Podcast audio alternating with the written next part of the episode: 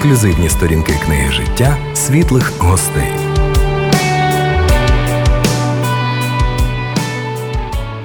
Ну, вітаємо усіх, хто нас чує і бачить в студії Світлого Радіо Ігор Малицький. Ігорю, вітаю тебе. Гарного дня всім.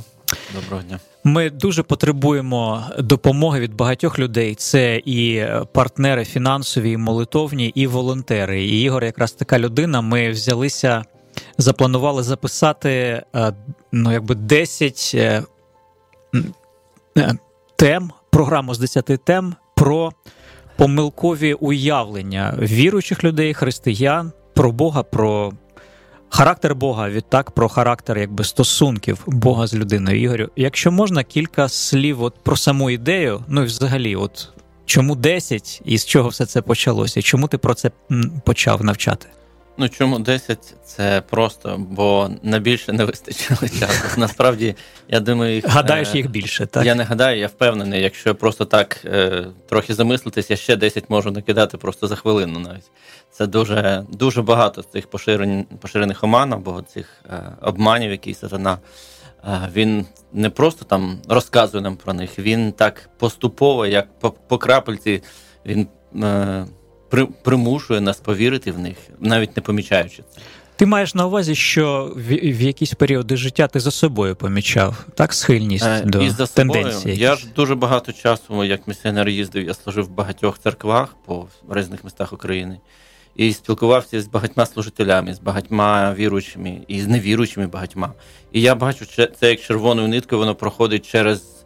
Е, будь-яку деномінацію, неважливо навіть віруюча людина чи ні, вони всі, ну, більшість людей, які я зустрічаю, е, мабуть, напевно, навіть всі люди в тій або іншій мері вони поділяють е, ці омани, вони вірять в. Е, ну, я про себе, якщо про себе казати, про себе стовідсотково. Іноді я там вважаю, я знаю, як правильно, знаю правильні відповіді але починаєш бачити, що я знаю, чи правильну відповідь бачу в моєму житті, що я не завжди живу так, як правильно відповідь. І коли починаю тобто розумом, е, як там бідна я людина, за розумом я знаходжу задоволення от в цих речах, але в собі я бачу тенденції, що якщо практично з чимось стикаюсь, то я не за оцими, от е, тобто. Ну, це не просто те, що в мене не виходить, а то, що я коли я починаю е, діагностувати себе або аналізувати, я бачу, що я насправді я знаю, як правильно, а вірю в інше. І в цьому велика проблема між те, що я знаю, і в те, що я вірю насправді. Хм. Цікаво, ти сказав про добре, давай від цього відволічемося. Ти сказав, що їздив е, в різні міста. А з чого взагалі це почалося? От чому людина сидить, сидить на місці, а потім кудись їде? Ну, для мене була це рольова модель. Для мене, я як колись ще тільки коли починав свої християнські дні, я прочитав книжку про апостола Павла. Я просто захопився його служінням, тим, що тим, чому присвятив життя, тим е, впливом, який він навіть наші дні робить на мільйони віруючих людей, його посилання ми досі читаємо. І це для мене такий був взірець, що я хочу як апостол Павло, і тоді ну, для мене навіть не було це ніколи питання, їхати чи ні. Я просто чекав, коли Бог скаже: ось ось шлях, ось е, місто, їдь туди і служи. А розкажи, будь ласка, трохи про себе, де ти народився, де пройшло твоє дитинство? Я народився в місті Одесі. Е, частина дитинства в мене була в Одесі, але більше життя своє жив і виріс в Києві. Тут закінчив школу, і тут я покаявся в Києві. А вперше поїхав ти звідки куди? Ну, уже як християнин, як щоб проповідувати. Ну, це було е, перша поїздка була в Херсон. Я поїхав навіть не місіонерствувати, а просто нам там приїжджали е, люди з іншої церкви. Вони ділилися, як там погано не, не, вистачає е, церков, не вистачає е, хороших, добрих церков. І поїхав просто подивитися, помолитися, по, походити по різних церквах, поспілкуватися з людьми. І це була моя перша поїздка, вона була близько місяця, щось таке. І ну, я не можу сказати, що всі церкви були погані, але е, людям молоді не вистачало більш свободних, більш вільних церков, де там можна якусь музику, можна е, більш е, відкрито прославляти там з хлопанням руками і все таке інше. А тоді, в той час, це було дуже рідкість в Херсоні. Я пам'ятаю пісню групу ВВ Вільне місто чи рідне місто, місто Херсон, миліше тебе нема. Як тобі видалося? До речі, у тебе дружина з Херсону? Так, так, так ми і почали з нею познайомились, почали зустрічатися. Я дружина. Коли ти поїхав туди просто подивитись на Херсон, ти зустрів дружину? Е, коли я поїхав, е, ми почали з нею. Ми зустрілися з нею е, до того, але коли поїхав, ми почали більше спілкуватися.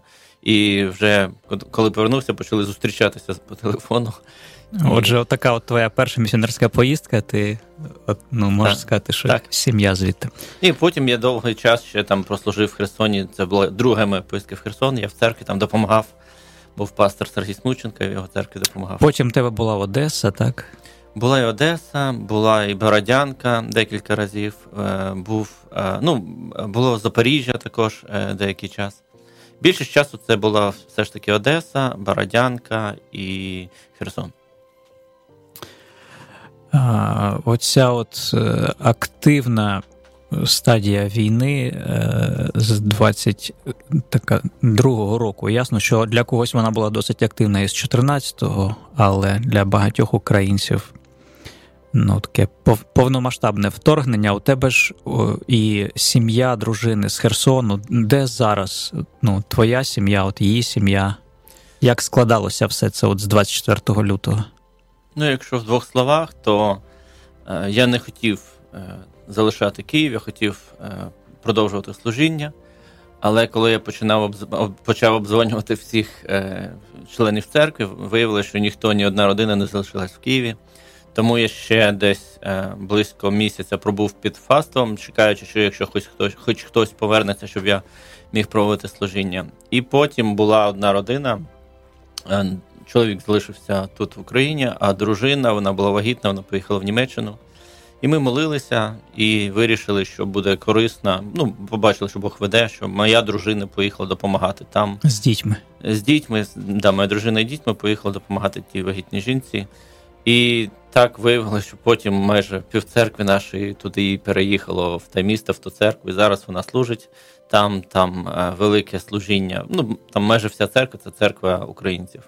І багато чого, що вона приклала це зусилля, моя дружина. Тобто ми бачимо, що це дійсно було не просто людське рішення, що це був е, Боже рішення, і навіть вже більше року, де рік і дев'ять місяців, де вже війна йде ну, десь півтора року вона там служить, і вона веде там жіноче, вона веде там прославлення, вона там заснувала молодіжне і там передала іншій жінці. Тобто видно, як Бог працює через неї. Добре, а з тобою що ти провіз їх, як провів до кордону, обійняв, поцілував а далі. А, а далі я ну я ми тоді деякий час залишались в Тернополі перед цим. А а після цього я повернувся в Київ, як тільки їх відвіз, і почав е, орендував приміщення. Є церкви з Америки, які допомогли фінансово в цьому питанні. І ми почали роздавати е, допомогу. Ми знайшли, де брати цю гуманітарну допомогу. Знайшли, знайшов я команду, яка мені буде в цьому допомагати. І ми роздавали допомогу біженцям, ті, які тікали від війни до Києва. Е, і ми ну не хочеться там хвастатися об'ємами або чимось щось ще чимось, але просто можна сказати, що ми допомагали людям, коли в цьому була дуже велика потреба. І в першу чергу це були переселенці, е, жінки з е, один, матері-одиночки з багатодітними родинами і інваліди другої і першої другої групи. Ну, ти кажеш про це в минулому часі. Значить, був такий момент, коли ти зрозумів, що в цьому вже немає такої потреби, і перекваліфікували або змінили діяльність. Так, е, той момент настав десь наприкінці минулого минулої е, зими, я я вважаю. Mm-hmm. Якраз спочатку весни ми перестали роздавати допомогу. Ми просто побачили, що ну, зараз вже і місто краще допомагає, і люди вже якось влаштувалися. Тобто ми допомагали достатньо значний час, і, в принципі, цього було досить. Ну і в нас з фінансуванням почались деякі проблеми. Ми вже нам було важко орендувати великі приміщення, сплачувати зарплату людям, які допомагали, і розповсюджувати цю допомогу. Я так розумію, що склад церкви суттєво змінився. Тобто, ти сказав, що ну от на при цьому великому вторгненні Росії в Україну що фактично вся церква кудись ну, роз'їхалась, розпорошилась. А як зараз? Чи продовжується зібрання і ну, чи помінявся склад? Хто зараз відвідує зібрання? Я можу сказати, що зараз у нас третій состав церкви. Перший состав це був до війни, вся церква поїхала. Деякий час я їх ще підтримував, спілкувався, вони там зізвонювали зі мною, там постійно вірші якісь кидав церковну групу, проповіді постійно записував онлайн. Вірші маєш на увазі цитати з Біблії? Так, так, так. А то я думав, може, ні, Шевченка, Тараса Григоровича. Цитати з Біблії, ага. підбадьорюючи е, і інші. А потім, коли я повернувся в Київ і орендував приміщення, почали приходити люди з, з різноманітних церков, і церква почала зростати. А але... чому ці церкви вони перестали функціонувати у зв'язку зі змінами? Так, їх пастори повиїжджали з міста, і людям не не було куди ходити. Тому, коли ми, я відкрив церкву, то люди почали приходити. Але десь, я навіть не пам'ятаю, можливо, місяця два або три це проіснувало. Потім почались масове повернення українців киян до Києва, і пастори, багато пасторів поверталося. Я одного разу прийшов, і там в мене було там не дуже велика церква, там 25-30 людей, можливо. Я приходжу, сидить двоє людей. Де всі? Їхні пастори поповертались, вони повертались в свої церкви. Тобто ти знадобився на якийсь певний час, якби підтримати. Так, ти? так. І потім, е, ну от зараз це вже третій состав, я його називаю, це нові люди. Е, це також хто з е, будь-які з інших церков, є там люди, які ніколи раніше не ходили до церкви, зараз почали ходити. Ну, це, Але це вже як третя церква за короткий за період в два роки, можна сказати. Перед цим був цей COVID-19.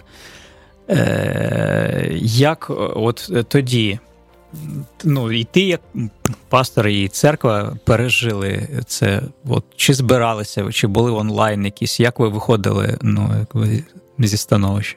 Ну, наша церква з'явилася, тому що ми побачили, я служив тоді е, як адміністратор церкви, як один з старішин у церкві Голгофа в Києві в готелі Експрес. І ми просто побачили, що є потреба. Було дитяче служіння, було молодіжне служіння, а не було підліткового служіння. І ми почали запропонували провести на пляжі на оболоні, там біля набережної, провести декілька служінь для підлітків 10-12 років. І ми одночасно зробили дві програми. Перша програма то була для підлітків, а інша програма для їх батьків, щоб їм не було просто ну, нудно чекати, коли ж там вже в дітей щось закінчиться. І ми почали спілкуватися з цими батьками, і я побачив дуже велику потребу, що в них є дуже багато запитань, і вони, вони потребують цього. Християнського спілкування, то я запропонував, ми можемо просто тут на пляжі. Це був ще період ковіду. Кажу, ми можемо тут прямо на пляжу і збиратися. Тобто ми або в приміщеннях було не так, можна, так, заборони були обмеження. І ми просто прямо на пляжі кожну неділю. Я завжди вважав, що ну, мабуть, ніхто не прийде. Хто прийде на служіння на пляж на вивчення Біблії. Але так от почали приходити, приходити, приходити. І восени вже ми е, орендували приміщення, і це вже був час, коли багато інших церков теж почали відкриватись. Потроху е, послаблялися ці. Да, да. Слухай, я чув, що ви з дружиною розробили і проводили е, онлайн-курс. Це теж було пов'язано з ну, ковідом, чи просто от ви до чогось такого дозріли? І що це було? І хто були люди, які ну, якби приєднувались, і яких ви навчали? Чи е, розкажи трохи про це?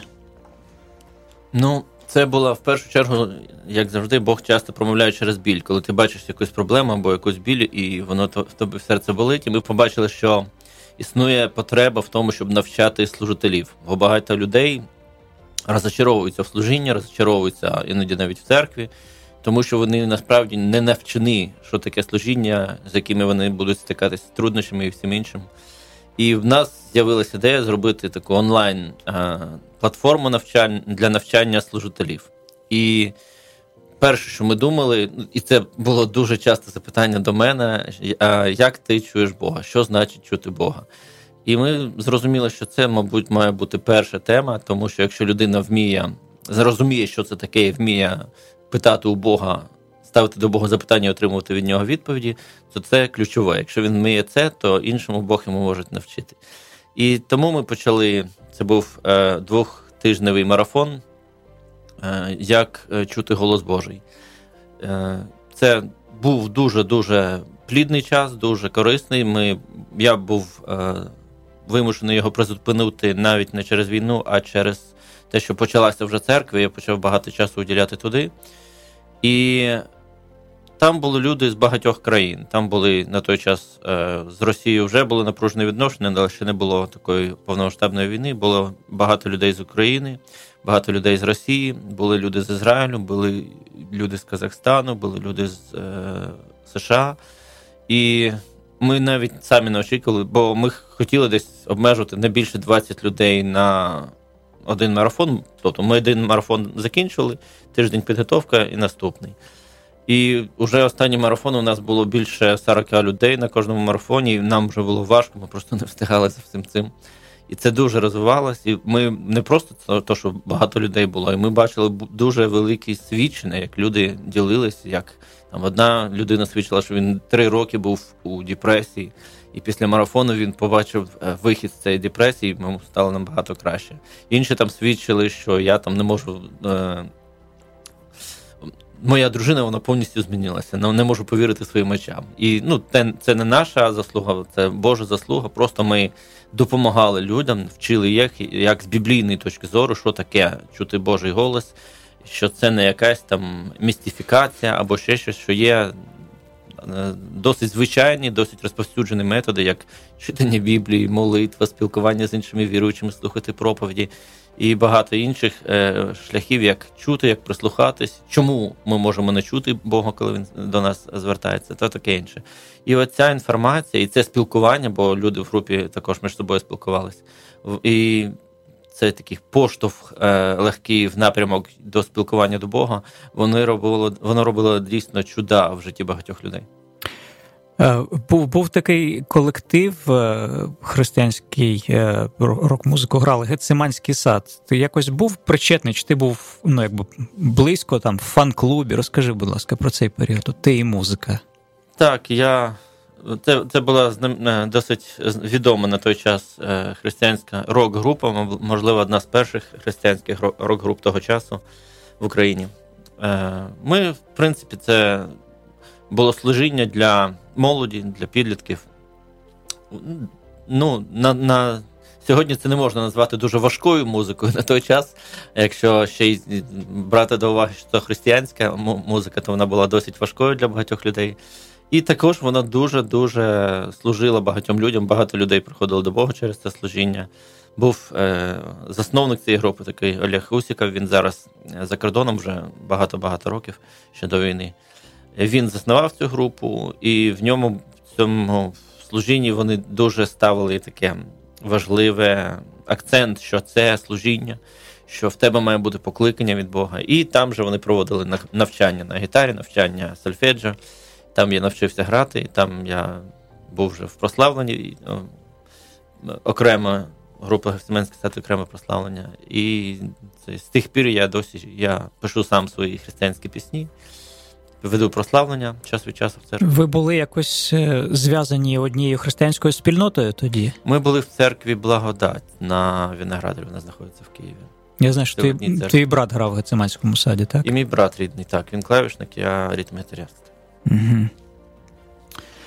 Тут з тобою, коли спілкуєшся, складається таке враження, що ти досить е, оптимістично налаштована людина, і а, чи були в тебе в житті такі ну, якісь от важкі виклики, коли тобі було ну, ти просто про депресію заговорив, що люди ну, звільнялися від депресії. Чи було в тебе щось схоже таке на На депресію? Ну так, або от щось таке важкі. Важкі, що важко важ, важкі часи, я думаю, вони не тільки є у кожної людини, вони рідко коли закінчуються, бо все наше життя проходить через важкі часи і випробування. І ну, для мене, мабуть, е, був найважкіший час, коли мені здалося, що Бог мене підвів. І я там запланував великий концерт різдвяний, я запросив багато кількість людей. Я там всім сказав, що Бог мені там, а, там мене благословить і все інше. І прийшло дуже мало людей. І для мене було таке це таким як дуже сильним ударом, що як же так, я ж молився, я ж просив. І чому чому це не зроб... не, не, не спрацювало, я був впевнений, що на цьому є Боже благословіння і все таке інше. І це був такий е, дуже сильний удар по мені, який е, роками він не давав мені. Е, Оговтатися. Оговтатись, так, так, так. Не давав оговтатись. І насправді те, що перед яким вибором я постав, я, ну, Бог мені показав, що я вирішив щось сам для себе, і я в цій картині світу намалював, що я правий, а Бог не правий. І тут е, тоді на що я спираюсь? Да? І тоді є два питання: чиє слово, чиє, чиє слово, чия мудрість має більше вагу, моя чи Божа? Кому я в даному випадку можу більше довіряти? Самому собі, чи я можу довіряти Богу? І це було важко, але я зрозумів, що мені потрібно е, більше довіряти Богу навіть ніж самому собі. І потім цей досвід він дуже часто і дуже е, сильно мені допомагав. І я зустрічався з деякими людьми, які проходили через щось схоже. І коли, коли вони казали, що робити, що я от, е, ну, можливо, навіть втрачаю віру в якомусь сенсі. Я кажу, ну і я просто ділився своїм досвідом через те, що я пройшов. Я казав, що ну, в тебе є ранок, і ти зранку стаєш, коли ти маєш прийняти одне рішення. Ти собі довіряєш, або ти довіряєш Богу. Хто для тебе пріоритет номер один? І це важко, це, але ти потрібен робити цей вибір кожен день. І коли проходить деякий час, ти вже розумієш, так, я можу довіряти Богу більше навіть, ніж я довіряю самому собі. Ігор Малицький в студії Світлого Радіо. От е, був е, цей е, якби ковід, потім це повномасштабне вторгнення, такі часи потрясінь для, ну, принаймні для України і українців. Е, ми всі живемо такими певними періодами, коли е, ясно, нам нам пізніше, ретроспективно, вже озираючись назад, легше аналізувати, але якщо можливо. Щось зможеш захочеш сказати, чого Бог навчає, от ну в останні, скажімо, роки там три де ти зараз, е, куди тебе якби Бог веде, що відкриває, на що звертає увагу особливо? Ну, е, ті віруючі, які вже багато років у відносинах з Богом, які вони народжені народжені згори, вважається, що вони знають щось, якусь таку істину, такі якісь знання, що не знають більшість інших людей. Я можу сказати, що я покаявся, став е, віруючим в 96-му році то скільки це вже років? Це вже більше 20? Трохи є, так. Більше 20 років? Е, чи скільки? Та більше, звичайно. Вже Якщо б навіть в 2000-му було б вже більше 20. Тобто е, я зараз, через те, що я проходжу, я бачу, що я досі вчуся вірити і розуміти, що Бог мене любить. Мені досі важко це, це прийняти в повному обсязі, досі важко в це повірити. Коли щось погане відбувається, так, нормально, я пройду, Бог дає випробування, все нормально. Коли щось добре відбувається, я не можу це прийняти, я це не заслужив. І це е, такий як укол для мене, що я не, не навчився приймати Божу любов досі. І це ті уроки, які я зараз проходжу. Слухай, ну Божа любов, от, до речі, що це? Е, ясно, що вона ж по-різному проявляється. Ти кажеш, щось хороше трапляється. А буває так, е, що ага, я розумію. Ти сказав, що тобі легше розуміти любов, яка виховує, е, проводячи через труднощі, а от просто